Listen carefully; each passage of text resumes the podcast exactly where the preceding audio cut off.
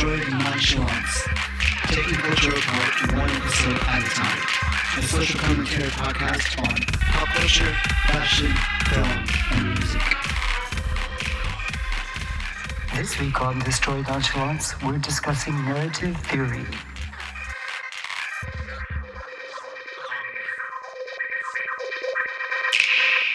Hello, welcome back to Destroyed Nonchalance.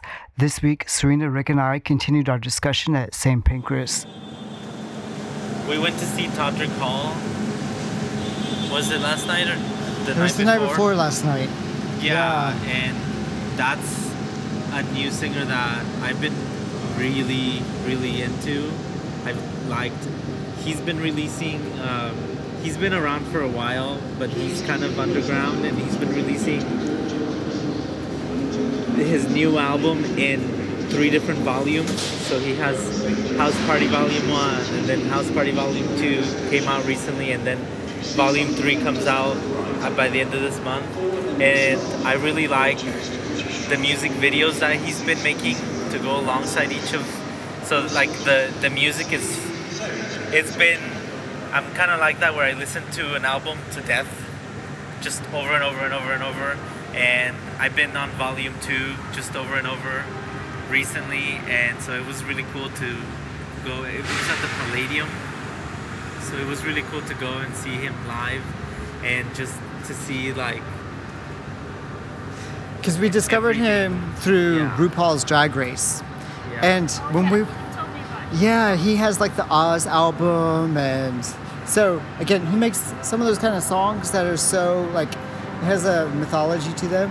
And you can, I built it into my nightly playlist. A certain set of songs that will, I can start playing at 10.30 and it wakes me up at 5 o'clock in the morning because the songs play all the way through the night. Okay. And some of his are so good that I can hear them every night and wake up to some of them too. So yeah, he has like the Oz songs that. yeah, and it was cool because I mean now I'm like that's what Troy Troy controls all the music and the playlists and he makes them. So seeing it live, it was really cool and seeing how because he's very self-made. He's He really, doesn't have a, an agent really talented. He has no agents, no representations. He sets up no up label. everything.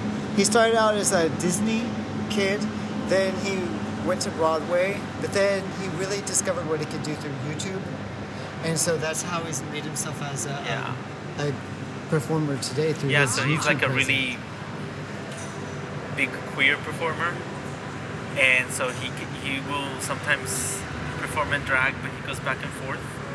Uh, so it's it was really nice to see the songs and to see the show, but also in between, he would talk and he would say, you know, it's it's really good to love yourself and this is what the song is about and we need to take care of each other and here are my dancers. Follow them it makes a difference. This is like this is our lives and every really appreciative that we're we bother to be there and spend our money to support him nice. to And he's- continue. Yeah, he's so he's great- like not just pushing himself but every talent Yeah, he's done something him on stage that I never, I've never seen before, and he's like, take out your phones and take a picture of these artists. I'm flashing their names up on the screen so that you can learn more about who they are. And it's like ten or fifteen musicians yeah and other everything. queer queer artists because he said for every small step that we uh, for every big step a, a big name takes we have to take like 20 you know so every little counts and it's really hard for queer artists out there so take a look at the screen take your phones out and follow What's the them, Taylor support them, Swift listen to video them that he just?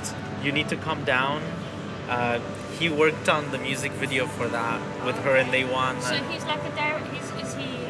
So he does He's like a producer, Producer. singer, Vocalist. just Oh. everything. Gosh. And he writes all his music and he sings and he dances and he's just like really cool and really like really down to earth it seems. Yeah, because he'll do a, like a video where he's at KFC or going to Walgreens or you know just like on Instagram you can watch it like just do this stuff and he filmed like walking up to the Palladium from the outside while people were in line to go in, and his dancers and everything came out and like back at the stage door. They were just hanging out, and we were talking with. I don't know if you ever saw if you saw Aladdin when it was recently released. Um, she sings in that, like his opening act. She sings in that, and she was just out there talking to us. And so I mean, I don't really. It, yeah, he's not really like big celebrity, but at the same time, he's really well known with his loyal following. So and yeah and he's just it, it- he keeps like putting out really good stuff and i'm just listening to it and like the last thing he put out was a video with tiffany haddish called trapisha where she raps and it's like i mean it's it's wild and it's fun and it's kind of like the music that makes you move and dance. So i just like all of it and it was it was cool to see him and so that's like one one big thing. We we haven't really gone to very many things other than movies recently far as entertainment and to see the palladium because that's where we're gonna see madonna. To see the palladium without the because it was a dance floor at the floor that take the seats out because we've seen uh, whoopi goldberg and comedians there. So it was interesting to see that kind of transformed to fit his his thing so yeah, and the the only other thing um, we talked about the Joker. yeah and we finished the politician and how it ends it sets up like uh, a aoc kind of storyline for next season where you have the comfy politician that thinks they don't need to campaign and somebody coming in somebody new coming in and seeing like how unprepared they are for the time that we're in. So it's interesting to see where that might go. And they they already renewed it for season two so yeah Yeah, no, it was good. So, what was your week like, Serena? Um, well, uh, I think I mentioned it earlier. Like I was wa- finishing off this program I've watching on Netflix called The Fellowship. Right, right.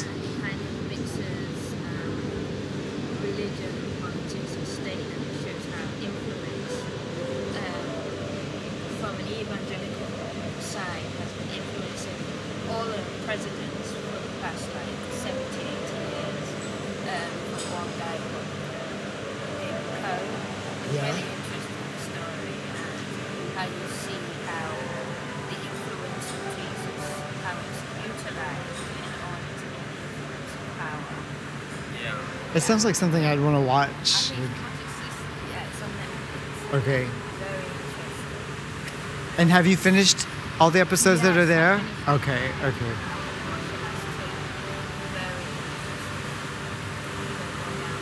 They have this book that they give to all the first followers Right. when they're quite young, and it's young male men, and they give them a book, and it's like they ex- they take certain quotes of the Bible which express Jesus as being kind of a strong, almost superhero, as opposed Ah. to the meek, you know, showing the other cheek and all that. That It's quite almost making Jesus seem militant, almost in a sense. Really? Yeah, it's like 13 passages that you're gonna like take, take on board. Because the guy that did the, um, the directed and produced the show, he actually wrote two books on the fellowship. He was part of the fellowship. And then Ah. quite dark and left. So it's really interesting his take on it. Ah. Have you found any, um, I don't know, anything that you could use from the the show to, I don't know, utilize uh, to activate for yourself, such as like the superhero qualities that you're describing, or like because you're talking about like the wolf and the sheep, whatever. To make yourself, have you? Does it allow you to imagine yourself as more of like a wolf type character? Um, Have, would, has your mind gone there at all? No, not really, because I mean, I mean, it wasn't totally new. Some of the what, what was new is is um, how they were utilizing it. Right. The the like the power play and the network the Right. network of power and influence. I'm Yeah. not used, new to that narrative. That's kind of, you know, by the by, that's part of kind of society. What was new to me was how it was being used within the political system of America Okay. and how America uses that and goes around the world and kind of influences smaller countries to, you know, back their kind of narrative and policy. It's that infiltration of the missionary work. Exactly. Is, is It's it, change. yeah? Okay. always been like that. My, mo- my mom, she um, went to South Africa and to see Mandela. She found it so weird when she would go into these countries and there'd be a lot of, um, you know, UN delegates and people that were apparently like for God Save the Children or for these charities. But when she'd speak to them, they didn't really relate to what they were doing or their mission that they had. And Really? so yeah, so that was kind of she always found that quite dubious that they were basically there to, to garner influence within the country rather than the guys what they were there for. So Yeah. it's nothing new. That's something. Yeah. Oh, okay. No, really interesting. That's what I've been doing. But do you find any of that kind of stuff aspirational? I mean, or something that you can take what these evil people are doing and kind of like take the methods and then sub, like subvert them almost for Yeah, I mean, yeah, because that's how it works. Right. Yeah, I absolutely. I mean, sometimes I have crazy thoughts of, you know, you can start anything really. You can just use the same method. Yeah. It's good or bad. yeah. Yeah. No. Okay. So we better watch out when you start your new religion. I That's want exactly what I, I think about. I had fantasies of starting my own religion. So do I all the time. Just, oh, Yeah. yeah, how fascinating that would be. Crazy Virgos. Is it a Virgo thing?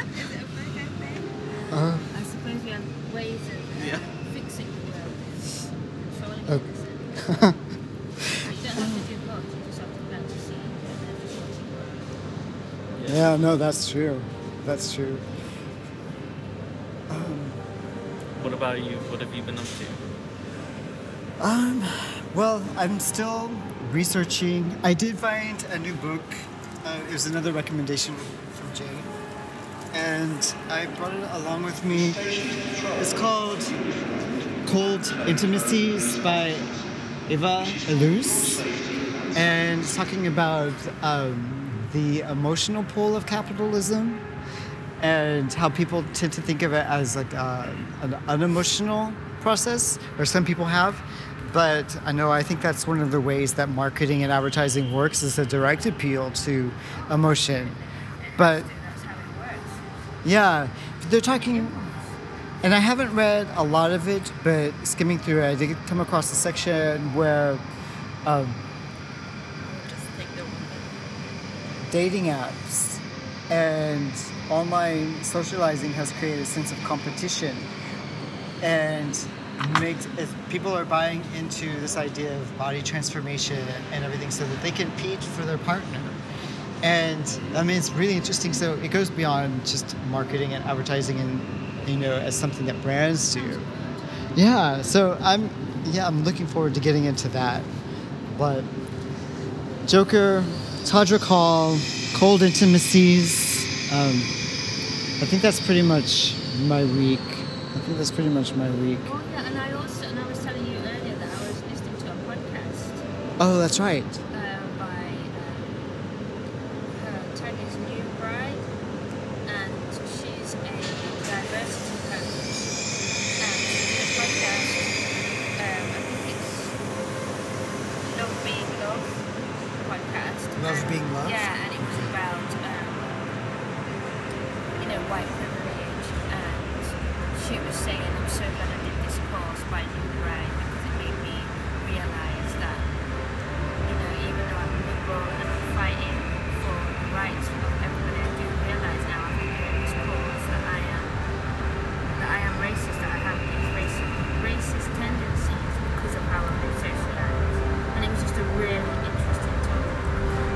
Wow, okay. Really interesting. And also I've been listening to another podcast um, and it's called On Being, and they do some really good kind of centered um, podcasts about spirituality and theory and, and how those concepts. It's really good. Okay, I've heard of that podcast. Yeah, but I don't think I've listened to any episodes yet because I put together a long list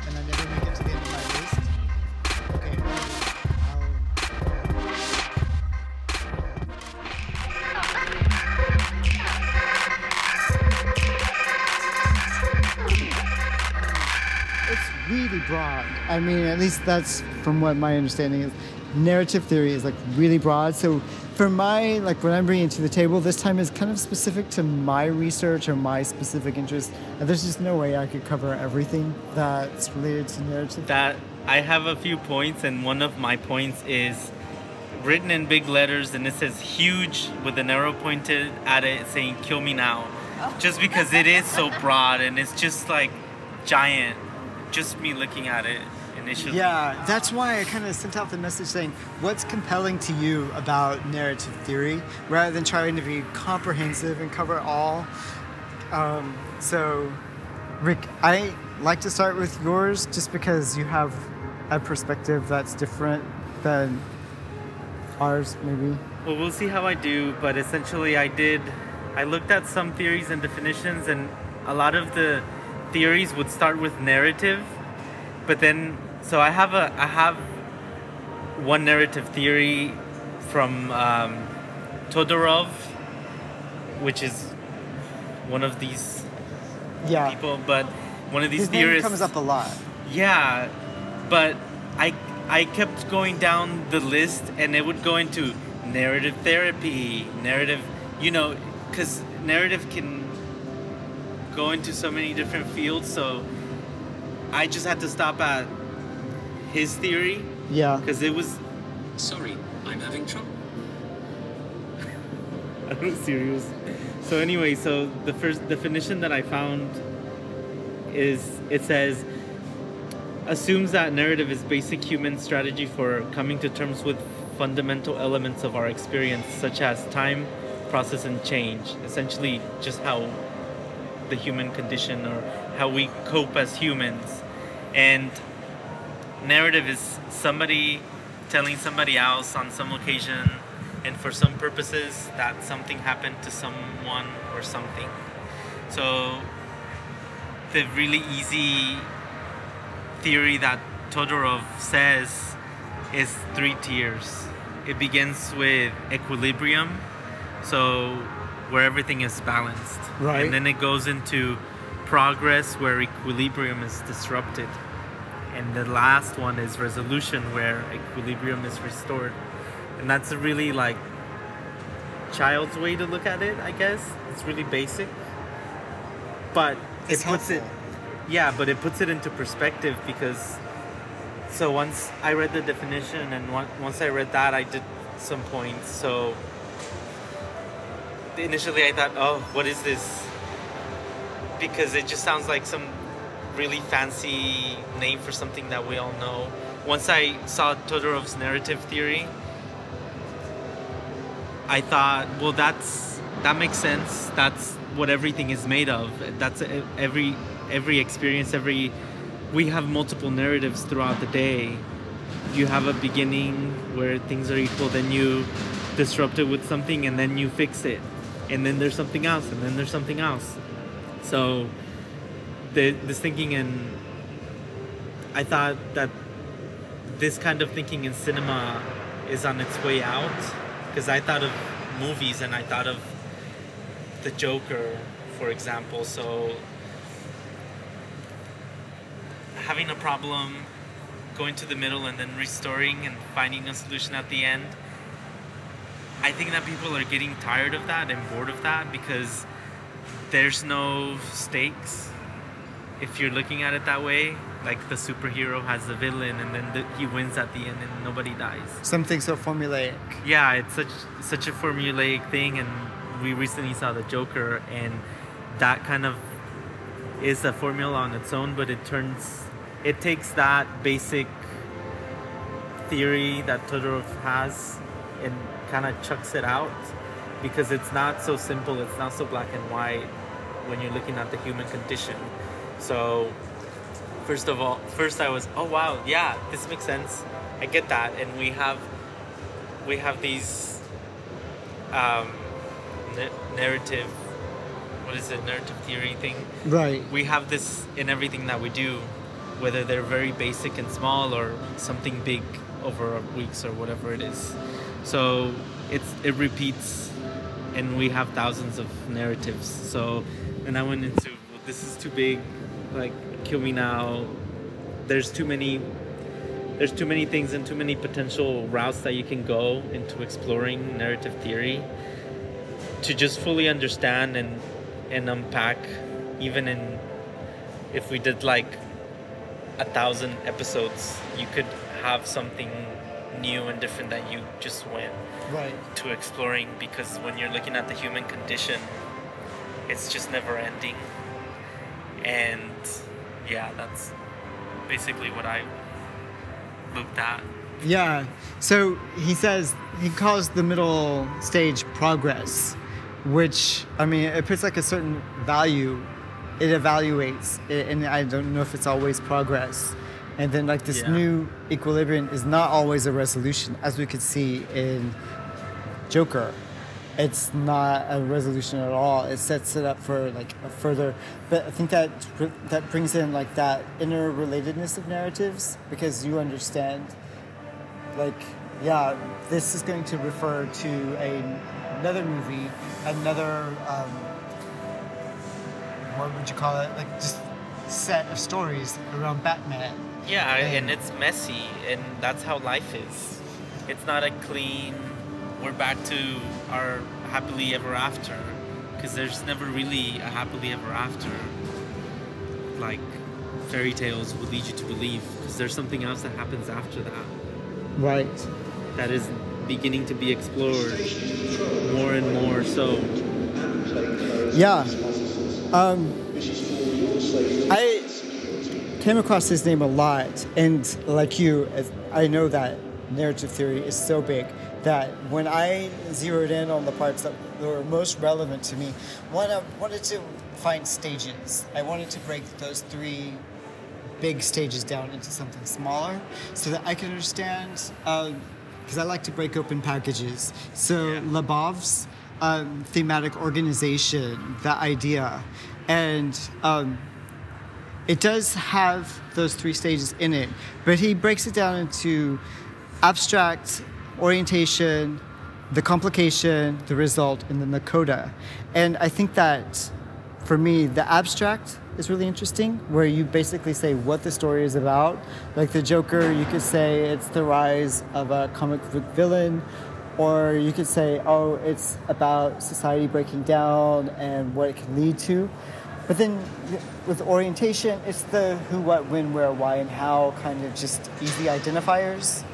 The complication is the crack that happens. It was it's drive it what drives the plot, and then what happens when that crack happens. Um, that's what finally happens, and then coda um, is when the finished narrative becomes this constructed meaning, and that's when the the group, the social group, understands the value of the story, and. Um, at each stage, there's a role, there's a political power at play in identifying who the antagonist is, who the pro- protagonist is, the strategy for victory, or like the tragedy of loss, and this communicates the knowledge. Um, and it becomes an easy way to learn what's driving the social group so that you don't necessarily have to experience yourself. And that's where that connection with constructed memory and perceived memory comes in because that's a memory from someone else.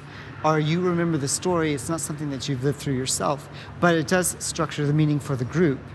And um, so I really like Labov's breakdown of those kinds of things. I like the implication of the politics. And um, Weissman talks about the functions of narrative work And I think what there are like six or seven of these functions, and I'll just go through them real quick. So, one, narratives, and you touched on this, Rick, help people make sense of the past. Yeah, because it doesn't, the, nothing makes sense unless you make sense of it, because you have all these free floating impulses or like just things that you can group together. And that it's that grouping that makes the narrative, that makes meaning. And um, so then narratives help you make sense of the past. But these stories um, become something that narrators themselves are able to argue with.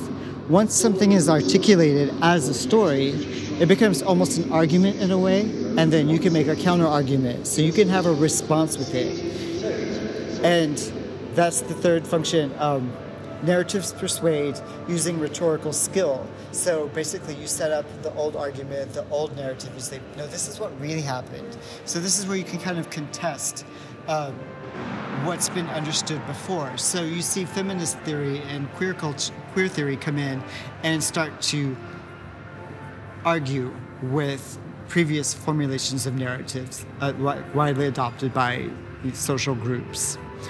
Then you have this. Um, the fourth function is engagement. So it's where uh, the narrator sets up a dynamic relationship with the audience or creates a space for which that can happen. And as we've talked about in previous podcasts, engagement is emotion, cognition, and behavior. So um, it starts out something that you can relate to emotionally or the idea behind it, but then it becomes something that you act on. So fifth is entertainment. We know that stories entertain. Um, sixth, it's through this engagement and entertainment capacity that narratives change your understanding of the truth. And what becomes truthful um, what is is the result of the new narrative shaping everyone's understanding. So it can be a misleading or it can be a fortifying of what you've previously understood, a further development, but um, it's not objective, and that's the big thing. It's not stable and it's not objective. It's not based on the way atoms work. It's not based on gravity. It's not based on something that's going to be tested over and over again and you're always going to get the same results. As we know by looking at culture, um, the thoughts of every decade changes. What's understood to be right and wrong in terms of how and you know it changes. It's modified, and injustice is uncovered or are covered. But anyway, the point is that that changing understanding of truth means that narrative is not something that's stable. And sometimes you can only see it in hindsight. And then um, seven, the seventh function of narrative, and again, it stems back to that idea of engagement, is it mobilizes action. Because you're not engaged with something unless it mobilizes an action. And interpretation is an action. You have to do something. So you consume something, you take it in, but then when you interpret it, you start producing an interpretation. And um, it's that production of interpretation that ties you in with your group and with the social group. So that's how it kind of creates that social cohesion. So again, um, for me, it's that and because that, like my project for example is looking at social media people are producing their interpretations and it ties them in with the social group like for for my project around that branding. Um, we mentioned the Judith Butler idea of identity and um, you don't exist within the network. You don't exist until you communicate. And there, that's basically the role of narrative. Um, for some theorists that if you if you don't produce a narrative, you don't you, you if there's no narrative about you, you don't exist. And so that it's a community it's a performative role of narrative. So it constitutes your being within like a social organization. Because if you don't let anyone know that you're there, socially you're not there. So you have to like let them know. And so um, it's that story that you create, you identify. And um, so, anyway, that's the communicative act and value of narrative. So, and it's Lyotard. I think that's how you pronounce it. Um, so narratives as performing. So if you look at Instagram and uh, like like the social group that formed on Instagram, without that communication of a narrative of your Instagram post telling us like a certain type of story, then you won't exist um, within that social context. Um, and you know, it's really easy to see like if you work at a, a particular place, the way people know you work there is that you show up and you do a certain job and you dress a certain way and you fit the role and you perform that role. If you don't show up, if you don't go and do your job, or if you just seem really out of joint with what's going on there, people won't understand that you work there. So they won't understand your social connection to them. So it has to be performed, or else it doesn't exist. Um, so that obviously brings in like the role of politics and how do people understand that you are a part of a social group? You identify your antagonist, you identify your protagonist, you understand like the role of strategy within that certain kind of context and you're saying I share that kind of meaning. I know that banking works this way. I know that accounting works this way and I'm performing this job just like I'm supposed to, just like you do and that's why we can consider ourselves coworkers right? Does that does it sound like I'm over explaining things? No. Okay, because I don't want to. I yeah, I don't want to like talk down or anything like that. Um, and it sounds negative, or at least to me, it sounds negative, but it's actually it can be really positive if you think about the social groups that you want to be a part of. Whether it's like um, a sustainability group or like a voter advocacy group how do you let them know you want to be a part of it? It's like you t- you share in their meaning and you you demonstrate that yes these values mean something to me and so um, it is like a form of control but it's one that you can kind of actively buy into and you? Um, well, like, say Greenpeace, for example. You want to be a member of Greenpeace, then you need to do what Greenpeace says that you should do. And if that's not something that you buy into, then don't join it, right? Or, you know, and I thought of like the red caps, the Trump thing. It's like, okay, I mean, you follow what he says to like the end of everything. And, you know, it's just you buy into it, you put on the cap, and then that's who you are, and like ride or die. But it is like a, a social kind of control that you buy into, and you're like, okay, I'm willing to be controlled this way. I'm willing to contribute my time and energy in such a way that it accomplishes the group objective. And it sounds bad, but without it, we don't have a lot of meaning. We don't have a lot of personality.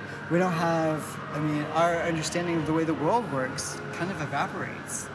Because, You think, you think it's negative um, not to be a part of a social if you, yeah, expression. You think without expression, are you don't exist, and you and and I'm talking like it's as, really, as, as, be, as human beings. You think if you don't speak, if you don't engage in the same thing that everyone else is engaging in, like language, if you don't, if you can't speak like everybody else, then you don't exist, and that person is not as valuable as everybody else that speaks. I That's thi- kind of what you're saying.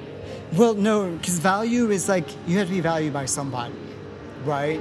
You can't value yourself. Can, but Um, well, no, and if that's the only thing that matters to you, that you just value yourself, then oh, then that's all that matters, and that's fine. But you, then what happens to money? What happens to status? What happens to you protecting yourself against from the violence of other people? And, and then that's and that's part of fear, isn't it? But then that's another social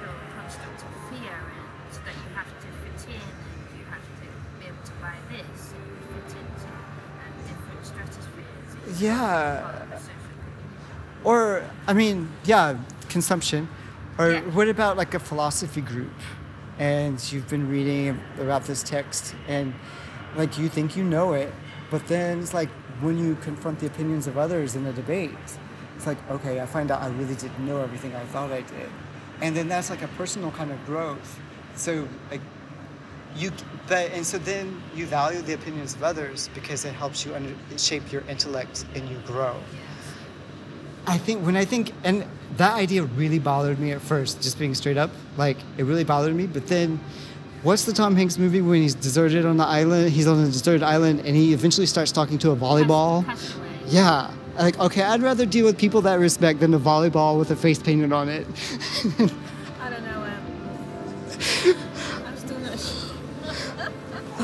So, yeah, I mean, I think that's kind of why it's important to uncover the narratives that you buy into because they're going to connect you to cultures, connect you to dynamics, social dynamics that you may not realize you bought into. And I think that's one of the things that really bothered me about mainstream media for so long is that the presumed connection to these stories that they were telling. It was so formulaic that I just couldn't watch it.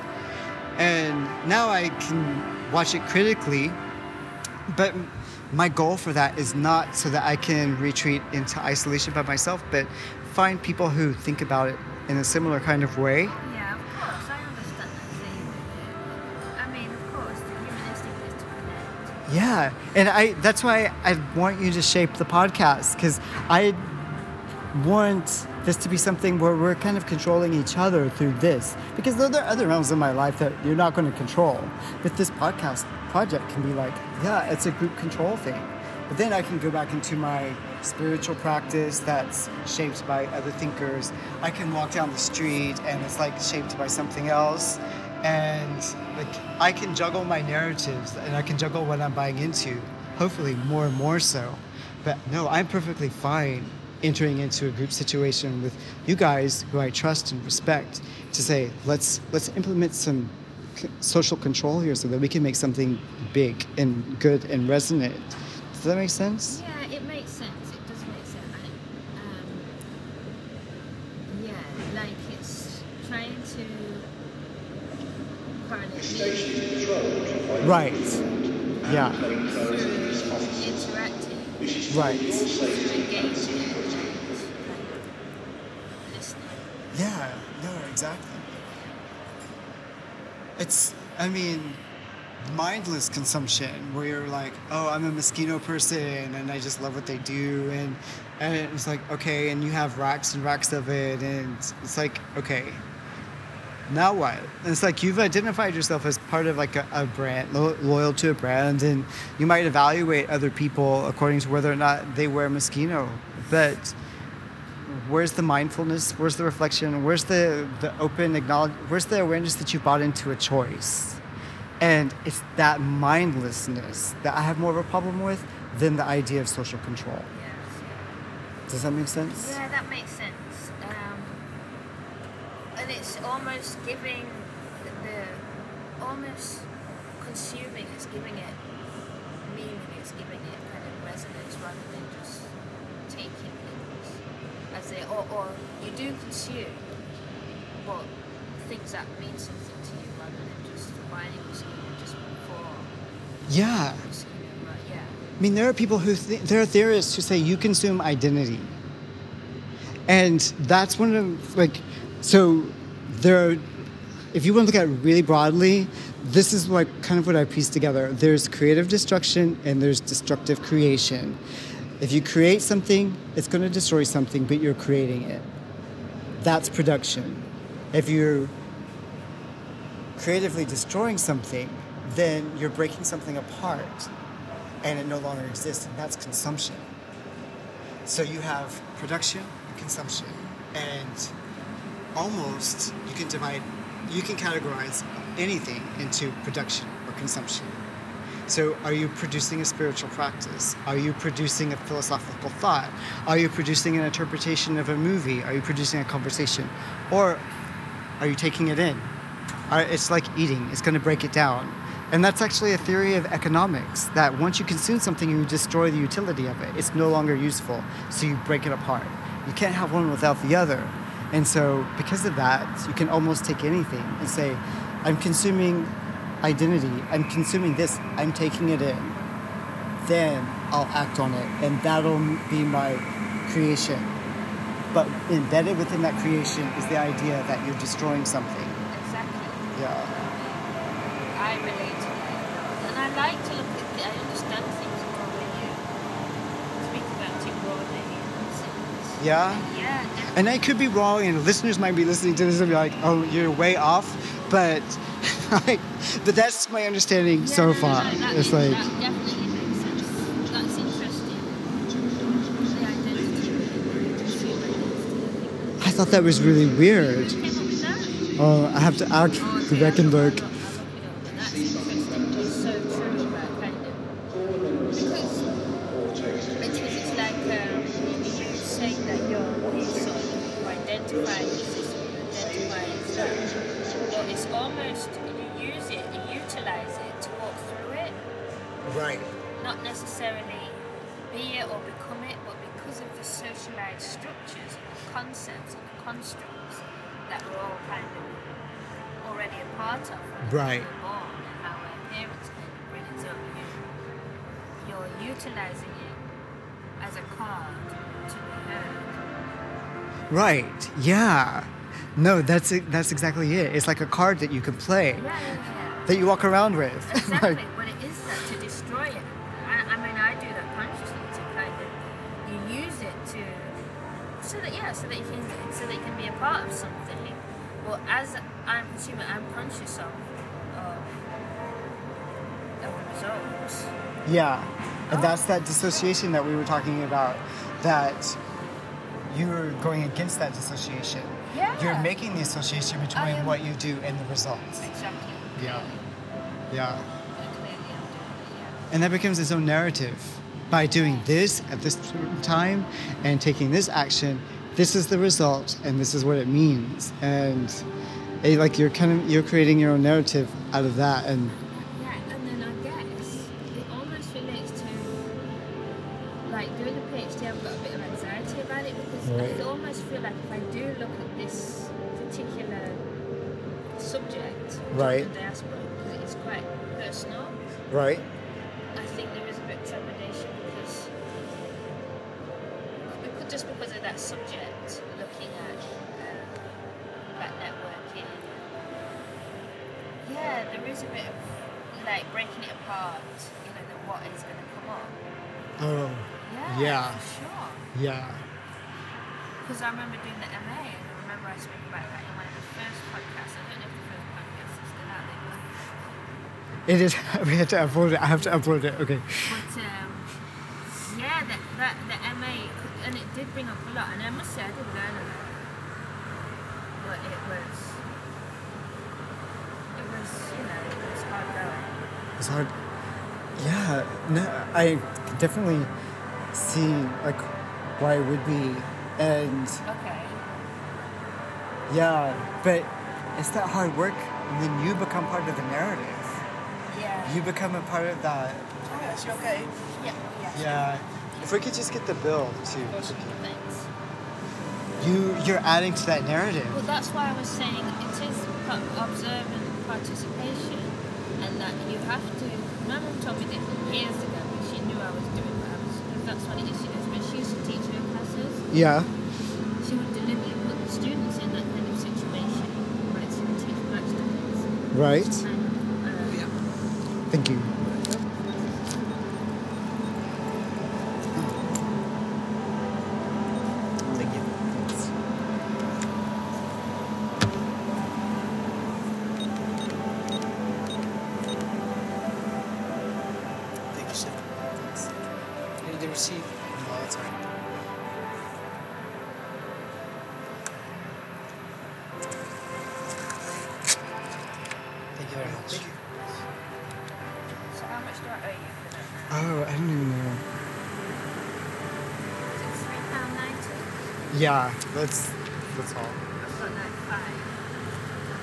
And I don't have any cash, so let's just do a, a favor trade next time. You can get my americano or something next time. Okay. That your mother would put students in that situation.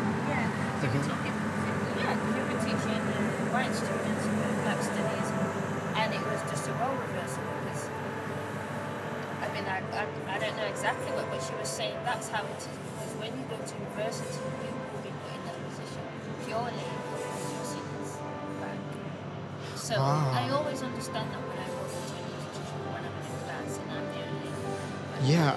Oh yeah. Yeah, because you've described that before. We had that whole episode about the university experience, and you described that. That's what I was. Yeah, exactly. Okay. So, and I think, if, like you were saying, if you immerse yourself with the work that you're doing, your PhD, just in order to stay sane, you have to kind of go deeper Right.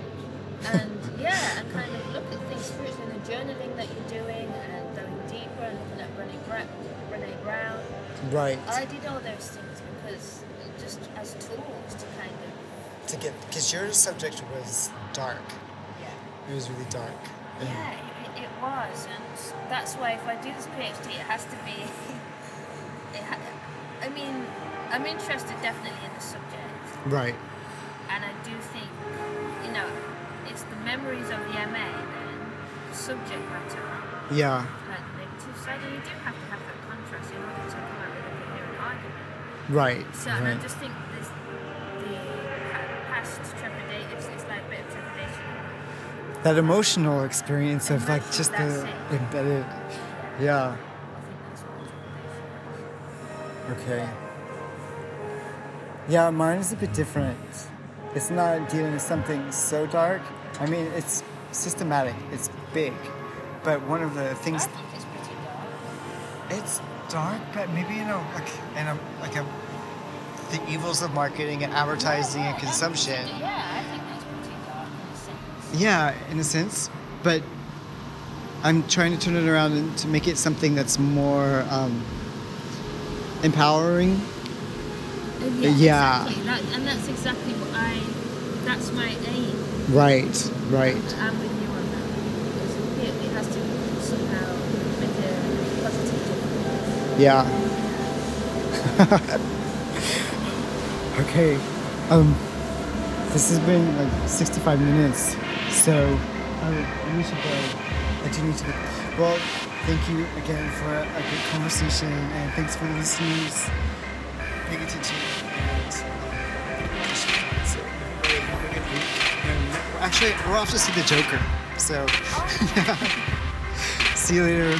Bye. Bye.